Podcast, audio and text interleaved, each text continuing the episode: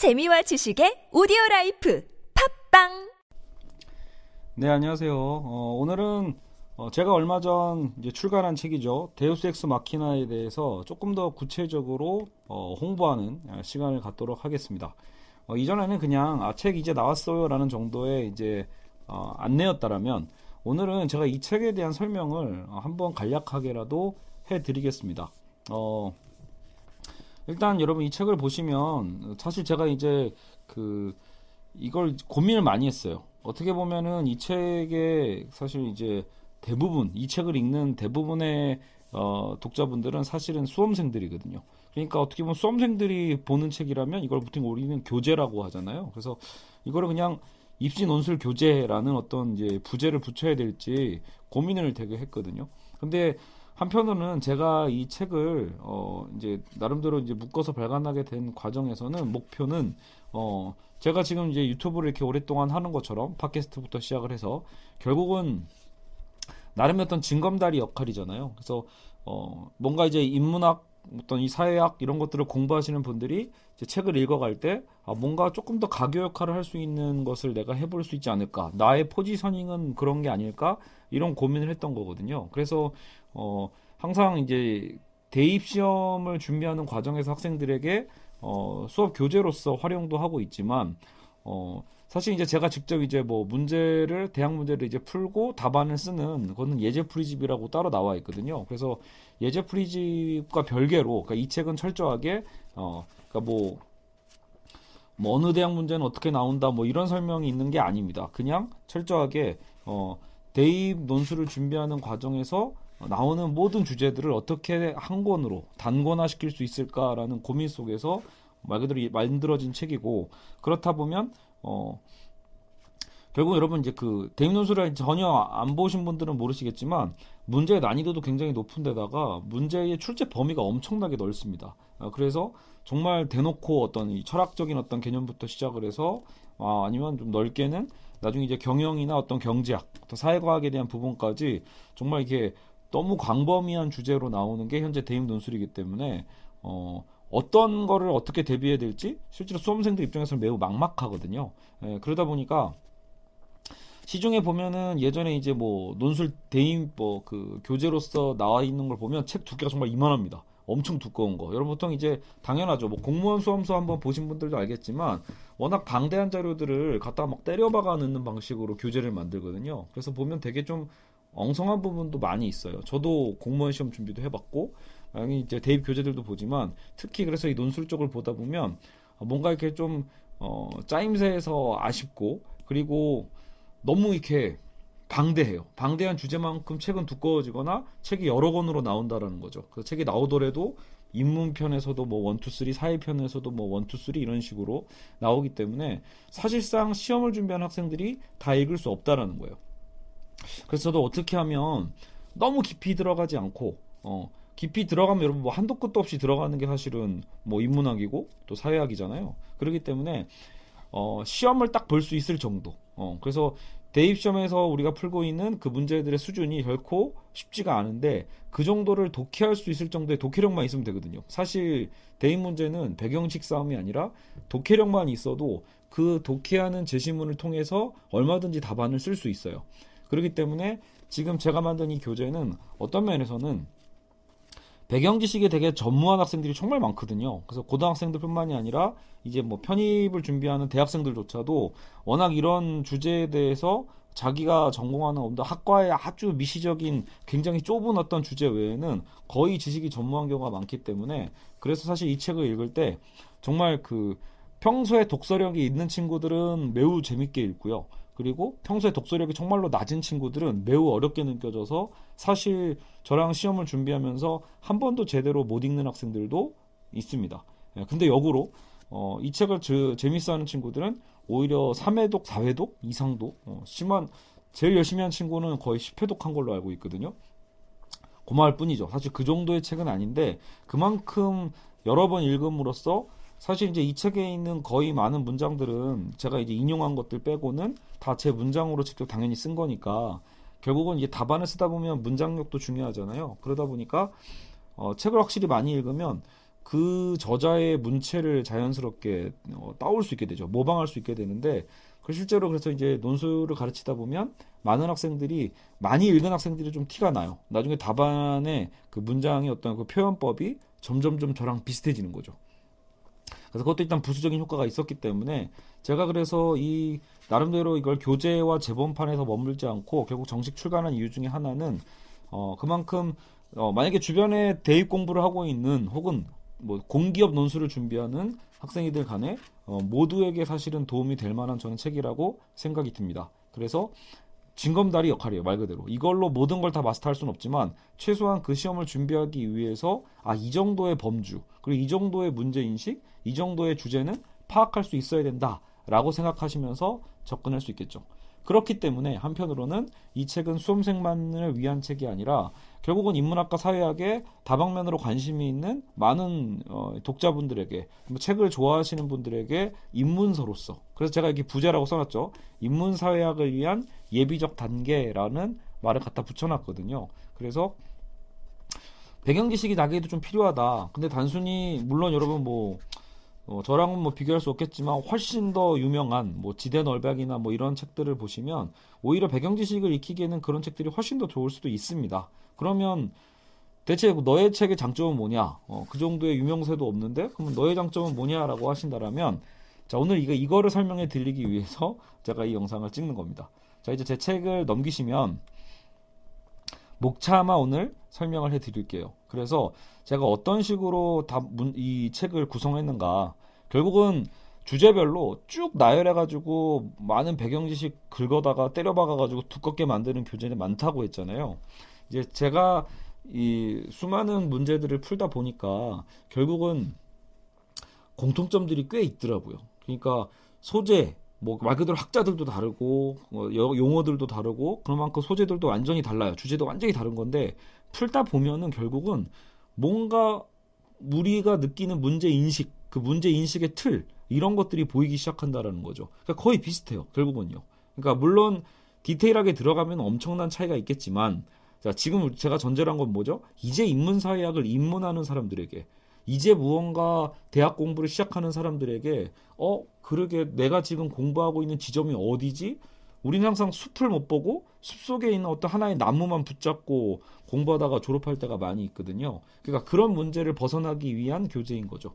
그래서 제가 여러분 그 목차를 보시면 파트 1, 2, 3로 되어 있어요. 그래서 파트 1은 공간의 문제들 이라고 이렇게 제가 체크를 해놨죠. 공간의 문제들 파트 1 그리고 자 이걸 동그라미 칠, 아, 네모칸으로 칠까요? 공간의 문제들이 있고 파트 2 시간의 문제들 파트 3 자본 그리고 정보화 이렇게 세 개의 파트로 책이 구성되어 있습니다.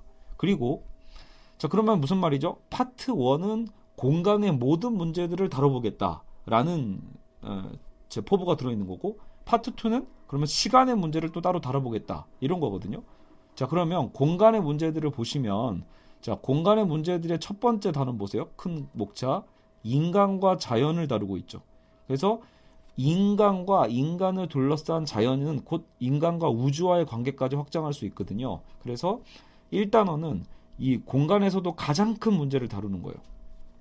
가장 큰 공간의 문제부터 다루면서 인간과 자연, 인간과 환경, 혹은 인간과 우주의 관계가 어떠한가에 대한 우리 인간의 어떤 이 세계관의 차이, 그 세계관이 어떻게 근대 사상에서 현대 사상으로 변화되면서 어, 정말 어떤 문제 인식과 어떤 문제의 상충을 가져왔는가 이걸 포인트로서 어, 생각해 볼 수 있는 거죠.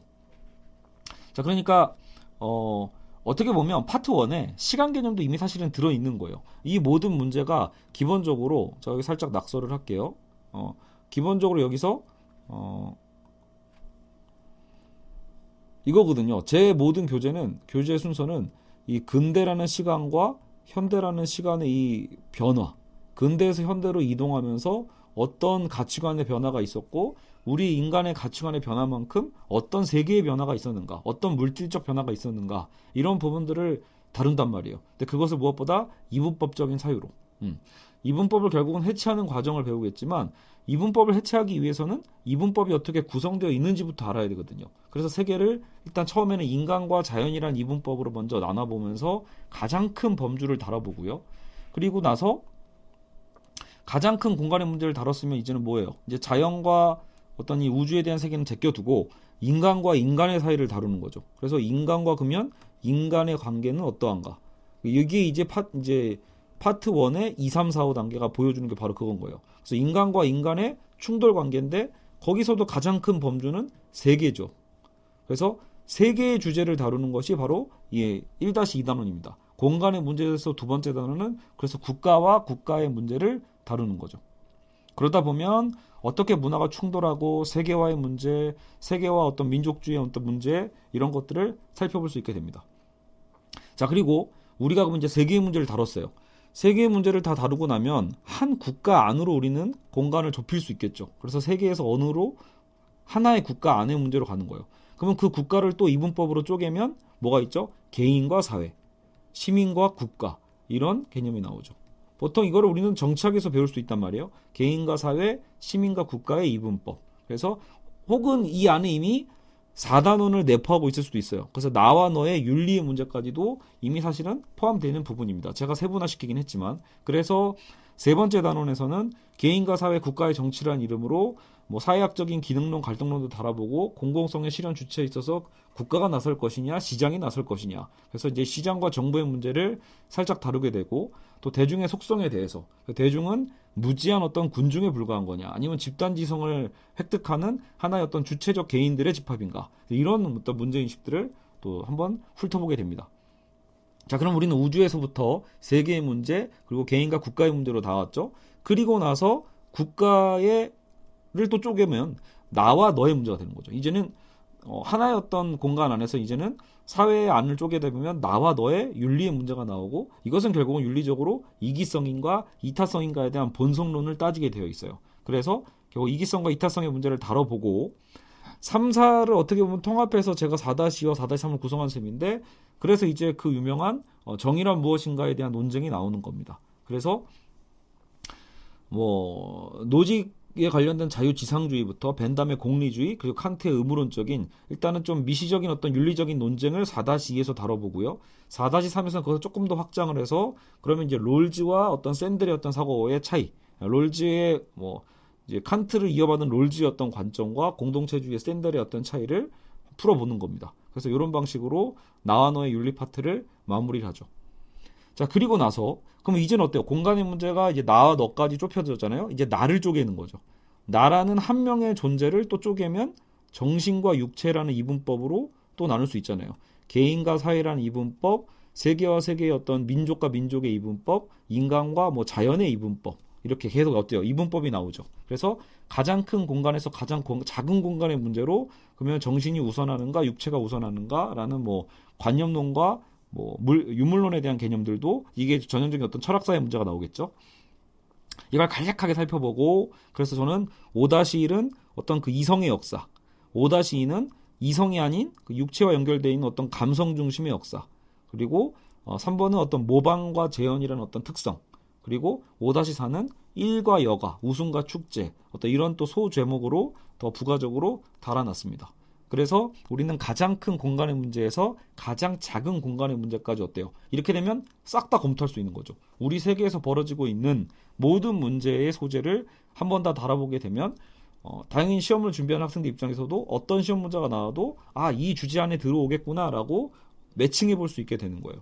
그리고 나서 저희가 공간을 닫으면서 공간 닫기라는 개념으로 마무리를 하면서 음, 자유와 평등이라는 이분법이 만들어낸 세계다. 라고 나름대로 제가 또 재정리를 하면서 어떻게 이제 이 위에 있는 모든 공간의 문제에서 자유와 평등의 가치가 들어가 있는지를 또 한번 싹 연결을 해서 정리를 해 놨습니다. 자, 그리고 나서 시간의 문제들로 들어가는 거예요. 그러니까 이제 파트 1에서 사실은 제가 교재를 교재도 제가 계속 이게 업데이트 됐을 거 아니에요. 그러니까 처음에 재원을 할 때 시간의 문제들 파트는 없었어요. 그리고 그냥 자본과 정보화만 있었는데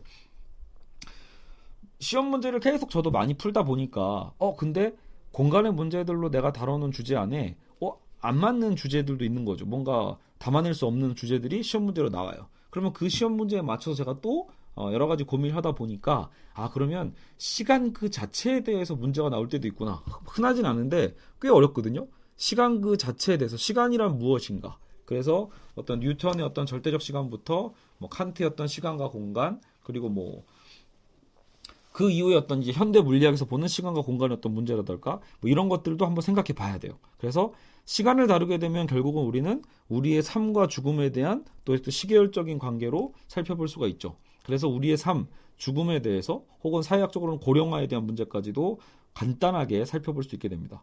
그리고 또 논술에서 많이 나오는 주제인데 이 진보와 퇴보, 역사는 과연 진보하는가 아니면 퇴보하는가 혹은 뭐 니체적으로 어떻게 보면 순환하는 역사인가 이런 부분에 대해서도 어, 정말로 자주 출제가 되거든요. 그래서 시험 대비도 대비지만 이런 걸 같이 준비하게 되다 보면 어, 당연히 어, 우리가 아, 전반적으로 이 인문 사회학에 대한 어떤 배경 지식을 쌓는데도 되게 큰 도움이 되겠죠.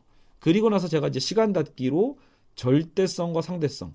아까 공간 닫기에서는 자유와 평등의 개념으로 이분법으로 다뤘다면 시간 닫기에서는 제가 어 근대의 절대성과 현대의 어떤 상대성이라는 특징을 잡아가지고 그걸로 다시 한번 절대와 상대 이분법이 만들어낸 세계라는 주제로 한번 싹 다 정리를 다시 한번 하게 됩니다. 자, 그래서 파트 2까지 오면 공간과 시간의 문제까지 다 다뤘어요.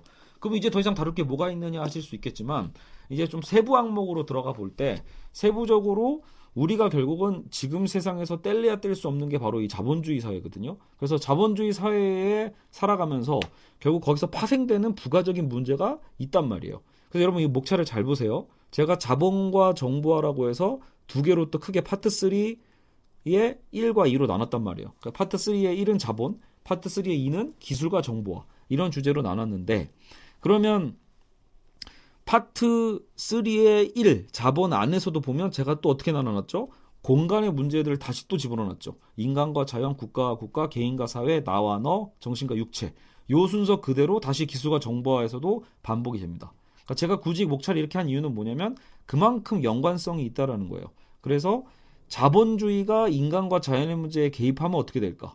자본주의가 세계화의 문제에 개입하면 어떤 금융의 문제와 무역의 문제가 나오고 자본이 또 개인과 사회에 개입하면 시장과 정부의 어떤 문제에 갈등이 나오고 그죠? 그리고 혹은 뭐 나너의 문제에서 감정 자본주의 어떤 문제 이런 게 나올 수도 있고 무의식적인 어떤 소비의 문제가 나올 수도 있다. 이렇게 제가 좀 약간 억, 역지스러울 수도 있지만 자본이란 또 소재를 이렇게 파트 1의 주제에 맞게끔 목차에 맞게끔 다시 재배치를 했고요. 정보화 문제도 마찬가지죠. 우리가 기술과 정보화 사회를 살고 있으니까 이건 미래 사회와도 연결이 되는데 그랬을 때도 기존에 그러면 인간과 자연의 문제부터 그럼 인간과 어떤 기계, 로봇과의 문제, 국가와 국가는 어떤 감시 체제의 문제, 개인과 사회에서는 전자 민주주의나 지적 재산권에 대한 문제, 나와 너는 그러면 이제 디지털 윤리에 대한 부분이 나오겠죠. 그리고 정신과 육체에 대해서는 그럼 이제 현실과 가상에 대한 경계에 대한 그 모호함에 대해서 살펴보게 됩니다. 됐죠? 그래서 이렇게 해서 이 교재가 완성이 된 겁니다. 그래서 총 350페이지 정도 분량으로 현재 작성이 되어 있고요. 솔직히 만족스럽지는 않죠. 어, 그, 더 많은 내용을 담아내고도 싶고, 또 제가 더 좋아하는 주제는 뭐, 정신분석이나 이런 것도 더 많이 집어넣고 싶었는데, 사실 아무래도 이거는 또 수험서다 보니까, 수험생들에게 그 그렇다고 여러분 락강의 어떤 그 어려운 이론 같은 게 시험 그 대학 시험에 나올 수는 없잖아요. 무엇보다 여러분 이건 제가 대입 시험 문제는 결국은 고등학생 고3이 풀 수 있는 문제여야 되기 때문에 또 그 정도로 어려운 디테일들이 나오지는 않습니다. 그러다 보니까 어, 정신분석 분야는 최대한 많이 뺐고요. 어, 그리고 대신 어, 전반적으로 가장 큰 문제부터 어쨌든 가장 작은 문제 그래서 정신과 육체 이분법 문제까지는 전, 전체 다 다루고 있고 시간관념 다루고 어, 다루고 있고 자본과 정보학까지 어, 커버하고 있으니까 만약 결국은 아, 나는 뭔가 그래도 인문사역 공부를 앞으로 계속 더 하고 싶고 많은 책을 읽어가고 싶다라고 하실 때 충분히 참고하고 읽어볼 만한 책이라고 생각이 됩니다. 그리고 저는 이 책이 분명히 여러분 독서력의 바로미터가 된다고 봐요. 제 책을 보면서 아 별거 없네 쉽네라고 생각되시는 분들은 충분히 어 이제는 어떤 전문 학자분들의 책들을 읽어가시는 이미 분들이거나 읽어도 되는 분들인 거고 어 너무 어렵다 이렇게 생각이 드시는 분이라면 아 그럼 내가 너무 만약에 이제 뭐 기본적으로 너무 좀 쉬운 책들을 중심으로 많이 읽었거나 평소 책을 많이 안 읽었거나 이렇게 생각하시면 되겠습니다. 그래서 읽어봤는데 조금 어렵지만 그래도 좀 읽혀진다. 그래서 만약에 한번 두 번 정도 읽어보니까 더 쉽게 읽혀진다라고 생각이 된다라면 가장 지금의 적절한 어떤 수준이라고 볼 수 있겠죠. 어쨌든 여러분 이렇게 해서 제 책 광고를 했습니다. 그만큼 관심이 있으신 분들은 예, 많이 구매해 주시고요. 왜냐면 그 오프라인 서점에서는 팔고 있지 않아요. 현재는 뭐 이렇게 제가 정식 출판사를 통해서 낸 게 아니라 이제 북크크라는 그래도 굉장히 좋은 아, 이렇게 어, 이것도 뭐라고 해야 되죠? 어쨌든 뭔가 이게 대행으로 해주는 거죠. 그래서 온라인상으로만 판매가 되고 있기 때문에 현재로서는 부크크에서 직접 구매를 하시면 아마 그 배송료가 붙을 거예요. 제책 가격이 17,000원으로 되어 있으니까 배송료를 아끼시기 위해서는 알라딘이나 예스24 아니면 어, 교보문고에서 어, 제 이름이 조종일이잖아요. 신화페올로라고 쓰고 있지만 조종일로 저자 검색을 하시는 게 제일 빠른 것 같아요. 데우스 엑스 마키나 자체가 이름이 어렵기 때문에 그리고 또 제가 또 어, 제목 검색에 원어로 또 제목을 어, 올리는 바람에 원어로 검색하지 않으면 또 안 나와요. 그래서 한글로 또 그렇다고 데우스 엑스 마키나 발음을 치시면 오히려 어떤 그 뭐 만화 특이한 어떤 SF 만화 같은 게 뜰 겁니다. 네, 그래서 나중에 이제 제목도 제가 이제 수정을 해서 원어랑 한국어로 다 검색이 되게끔 어, 요청을 해놨으니까요. 언젠간 그렇게 되겠지만 일단 차라리 그래서 여러분 조종일로 검색을 하시면 충분히 제 교재를 구매하는 좌표를 얻으실 수 있으실 겁니다. 그래서 많이들 구매해 주시고 혹은 주변에 진짜로 시험 준비하는 사람이 있다. 그러면 정말로 저는 200% 추천을 해드립니다.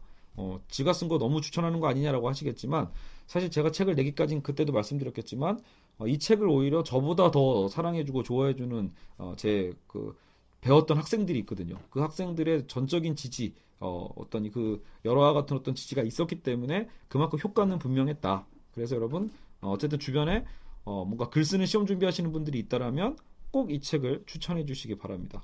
그리고 나중에 정말 본격적으로 문제를 풀게 풀게 되는 수준에 왔을 때 뭐 제 예제 프리집을 그때 또 따로 구매를 하셔도 되니까요. 아시겠죠? 어쨌든 여러분 이렇게 깨알 같은 어, 제 책 광고 해봤습니다. 많이 사랑해 주십시오. 감사합니다.